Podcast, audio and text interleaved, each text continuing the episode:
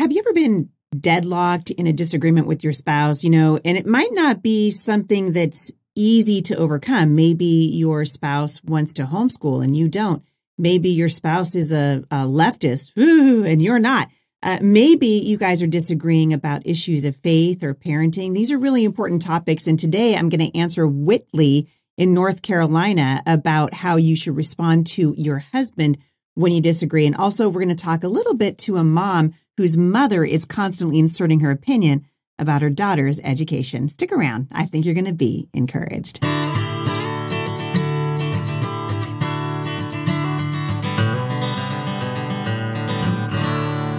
Well, hey, you guys, how are you doing? I hope you're having a great day this Tuesday. You know, this is a great day to love your family well, so I hope you are tracking with me over at Mom Strong International. We just released a brand new study on the importance of motherhood. It's called Irreplaceable. I can't wait for you guys to join me. This is something that I think if we could just if we could get this right in the culture, if we could really understand God's heart for families, it would change the way the culture sees motherhood. And we need a do-over. You guys heard me talk about this a little bit yesterday. I have been uh, talking about issues related to family and marriage and education for, oh my goodness, you guys, 15, 20 years. It's been a long time. And I get the same questions. I feel like we get the same questions over and over again because human beings are always grappling with really the same sorts of things. And a couple of weeks ago, Whitley in North Carolina sent a question into me, and I wanted to tackle it a little bit today. And that is the issue of love and respect inside of marriage. So let me read to you what she wrote. She said, What do you say to a husband that was homeschooled but believes our kids should not be because they can't be kept in a bubble or they won't be able to handle quote the real world when they get older. Well, my first my first response to that is, you know, if if your husband's worried that your kids were in a bubble, then that means that he feels like he grew up in a bubble. And there were, you know, a long time ago especially homeschoolers that that definitely raised their kids in a bubble. I don't know if you guys remember a guy named Bill Gothard, but I was raised under a lot of Bill Gothard's teachings. And I can tell you right now, a lot of those teachings were very harmful and very damaging. And we see them come out in families like the Duggars. You can see, you know, Jinger, for, Jinger, I can't know how you say her last name now, but Jinger Duggar has just released a new book called Finally Free. She's talking about how she got free from the the bad doctrines and the bad theologies that tended to sort of um, define the early homeschool movement and really coming to know Jesus and recognizing that you know Jesus has uh, there's freedom in walking with him and staying inside the boundaries that God has given us but also not putting extra things on us that actually aren't in the Bible. And so I'm I'm assuming that when your husband talks about a bubble, he felt like he grew up in a bubble, but homeschoolers today are anything but in a bubble. And in fact, in some respects, I'm like, can we bring at least some of the bubble back? Because it wasn't all bad, but a lot of it was. But as I look at your question, so that's the first thing I would say. You know, the bubble thing to me, that's like when someone says to me, you know, aren't you worried about socialization? Uh, my answer is 100%. Yes, I am worried about socialization. That's 90% of the reason why I took my children out of public school. You want to see a bad bubble? You want to see bad socialization? Just go down to your local public school and you're going to see it on the very first day, on the very first minute. So that's and when and when he says that they're not going to be able to handle the real world when they get older, that's just silly. That actually really is just silly. But you can't necessarily say that. I think you're just going to have to have conversations with him about what homeschoolers are doing now. I mean, is his life silly? Is he able to handle his his life in the real world?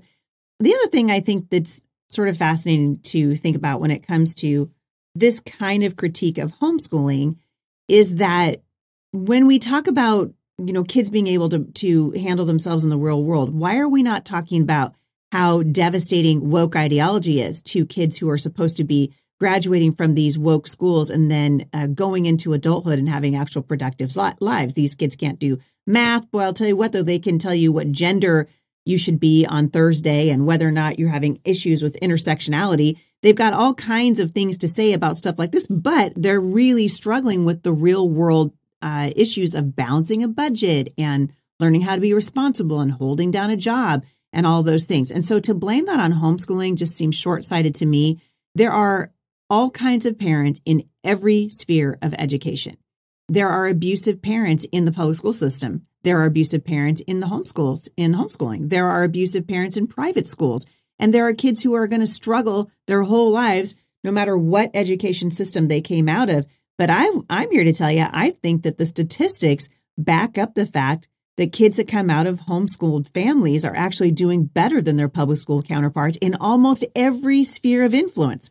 In uh, in excelling in college, they're they're going into uh, into they're managing their own businesses they're entrepreneurs they're having their own families they're doing just fine. And so when people when people bring that up to me now i'm just like yeah you guys need to get out more. So that doesn't even bother me. Here here though is the bigger issue.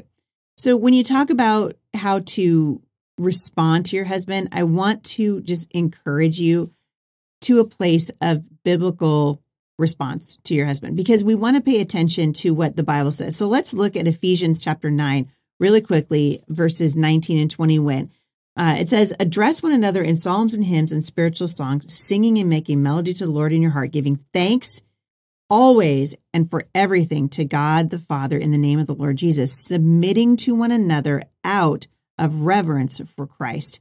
So the verses right before that say, Don't get drunk with wine for this is dissipation that but instead be filled with the holy spirit speak to one another in psalms. So the the first part of that verse is saying hey guys listen there's going to be some problems here if you do a b and c. And the first thing he said is don't get drunk don't get drunk with wine but instead be filled with the spirit. Notice that all the commands that precede uh, the marriage instruction are given to christians in general. Bible says refuse to get drunk be filled with the spirit encourage one another sing songs and songs of praise and hymns, have an attitude of continual worship, live in a spirit of thanks and gratitude, submit graciously to each other. And it's easy for us, I think, to to skip to the issue and forget how God says we're supposed to address each other. How are we supposed to talk to each other? How are we supposed to treat each other? And the Bible is very clear on this. We are called to love and respect our husbands. Ephesians chapter 5, verses 21 to 33 says, uh, so, so at the end, right now we're at the end, we just read uh, verse 21, and that ended with submit to one another out of reverence for Christ. Now he goes on, the Apostle Paul in verse 22, and says, Wives, submit to your own husbands as to the Lord. For the husband is the head of the wife, even as Christ is the head of the church, his body, and is himself its Savior. Now, as the church submits to Christ, so also wives should, should submit to their husbands in everything. Husbands, okay, we'll get to this in a second women are called to submit to their husbands in everything. And and we're not talking about sin. So if your husband asks you to submit to him and go rob a bank, no. If your husband asks, asks you to watch pornography with him, no. Right? That's not that's not what we're talking about. And in 33 years of being married to my husband, I can I can probably count on one hand, if even that, the number of times that Jay and I have disagreed and he is and he has said, I'm going to go ahead and make this decision even though you vehemently disagree.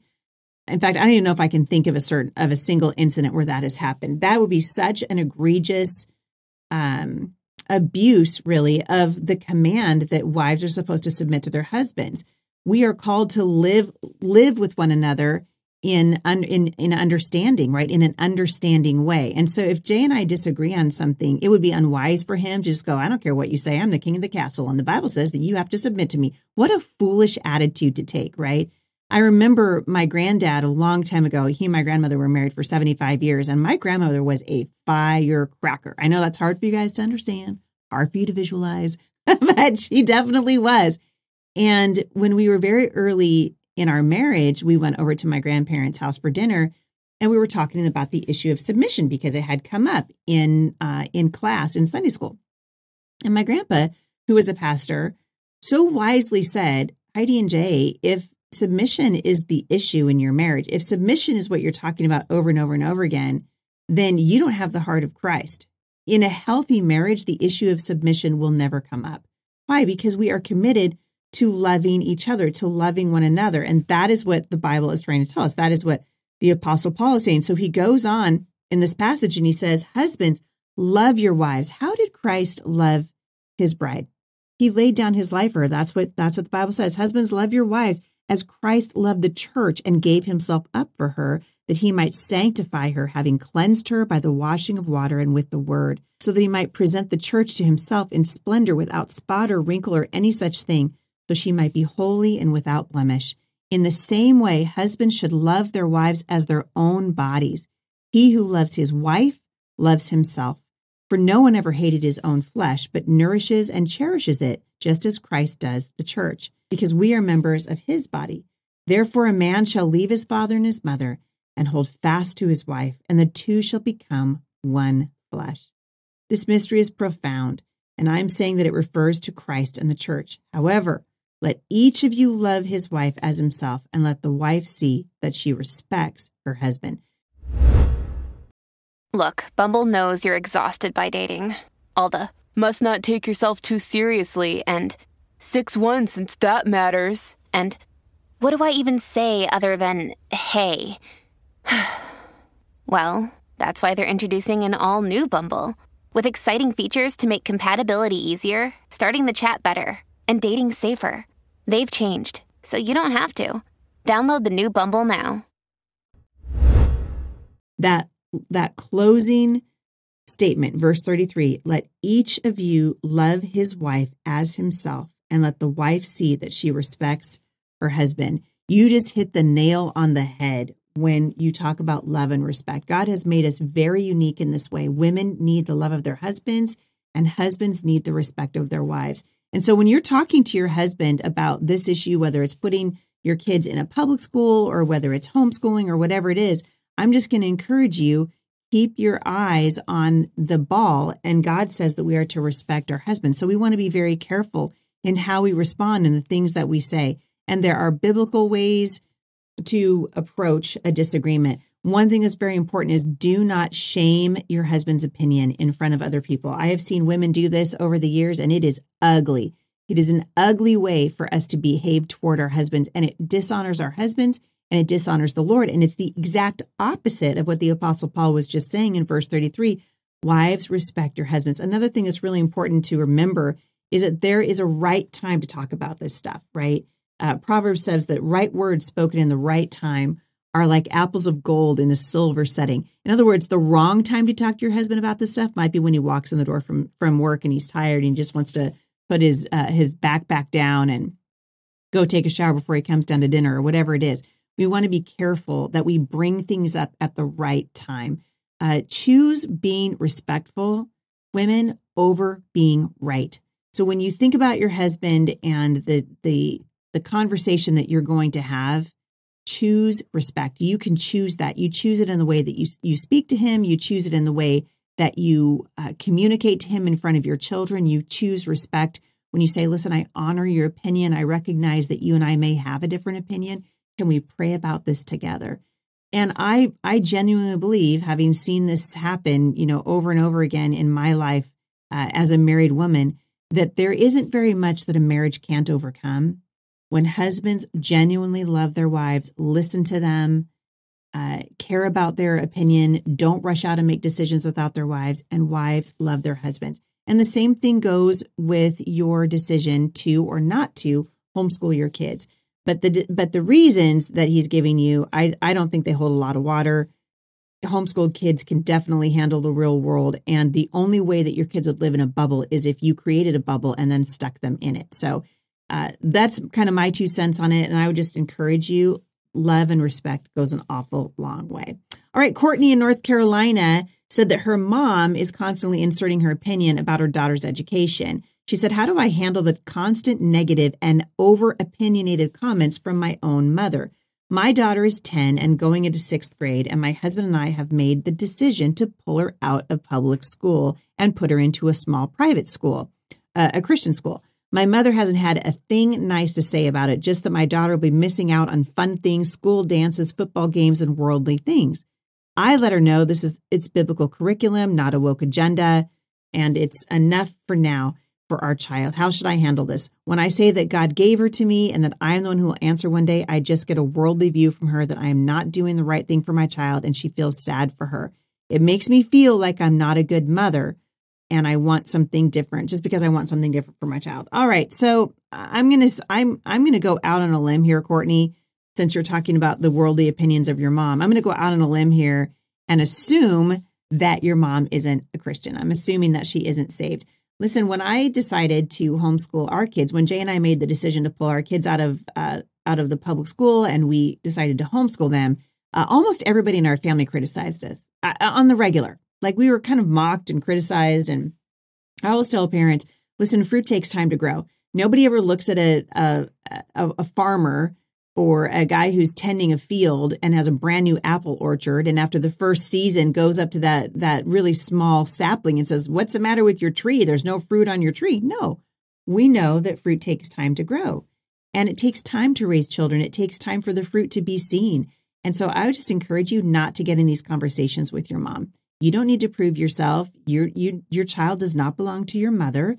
Your child was given to, to you by the Lord who saw fit to give her to you and to your husband. And so if if I was in that position and I was once, I think you can just say, "Hey, can we just agree to disagree?" and then drop it and talk about something else. But don't let her dissuade you from making such an important decision for your child's education. You have absolutely made the right decision in taking your daughter out of the out of the uh, public schools and honestly not a minute too soon because the schools are on fire. So I hope that helps you. I'm assuming your mom doesn't know the Lord. You want to love her and respect her, but she doesn't get to make these decisions. And I would agree to disagree with her and just ask that you not continue talking about it. Uh, this one came in. It was a comment about my uh, my podcast with regard to homeschoolers taking government money. She said, Heidi, I agree with you that we should not be taking government money for homeschooling like welfare. It's a trap. I thought about this uh, the other day. It's like if you guys don't want uh, government control in your lives, and certainly we've in the last you know couple of years as we've been overtaken uh, by government intrusion when it comes to like the Rona. If you don't want the government in your life, then don't take child support from the government. The public schools are child support from the government. If we're going to start taking vouchers for homeschooling, that's child support from the government coming into homeschooling. And if you think for one second that the government's going to give you child support and not want something in return from you, you don't understand the nature of the government. And that's the truth. Um, I love this comment from Candace on YouTube. She said, Y'all better listen to Heidi. She's right.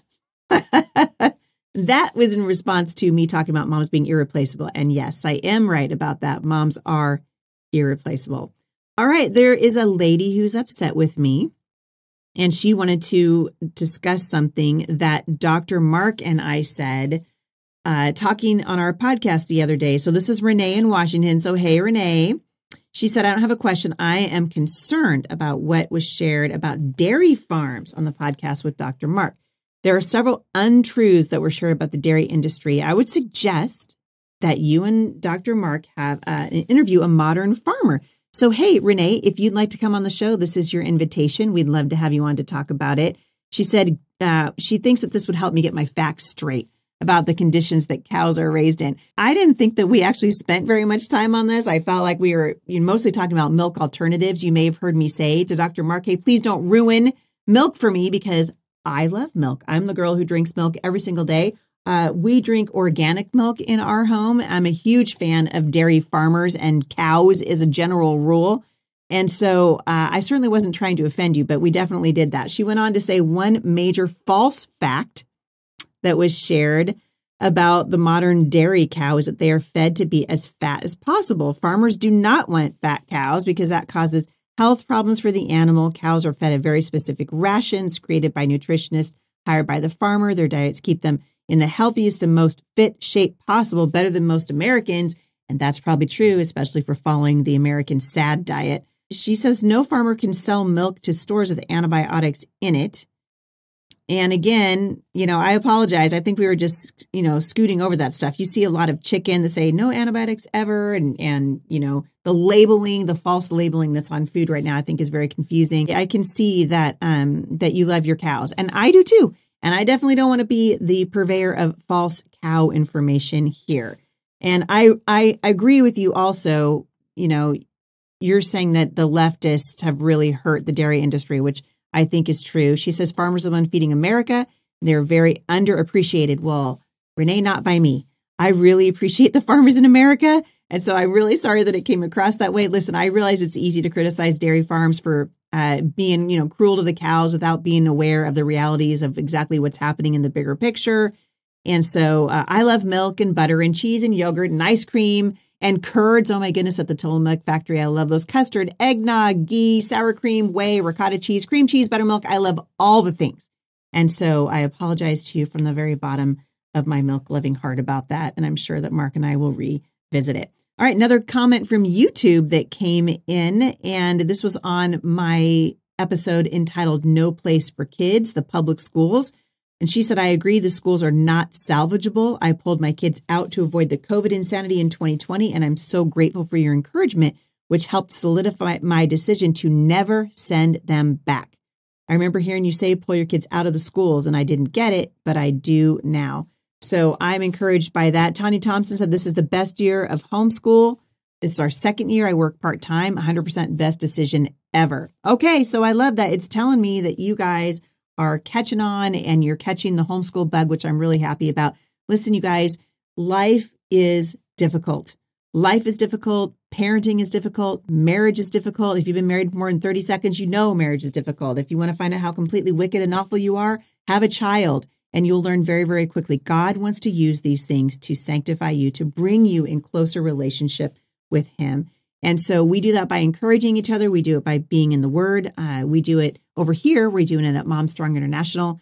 And we're encouraging you guys to get into your Bibles. And so if you haven't already joined me, I want to see this be the biggest study that we've ever done.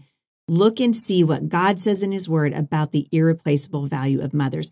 Uh, Dr. Mark's actually going to come on for one of my weeks of teaching for the study this month because we're going to be talking about how to nurture your children, uh, body, soul, mind, and spirit and really learn how to be the mom that God wants you to be. You really are irreplaceable. If you guys want to join me at that study, now is the time. The study's just released and you can get your hands on it at momstronginternational.com.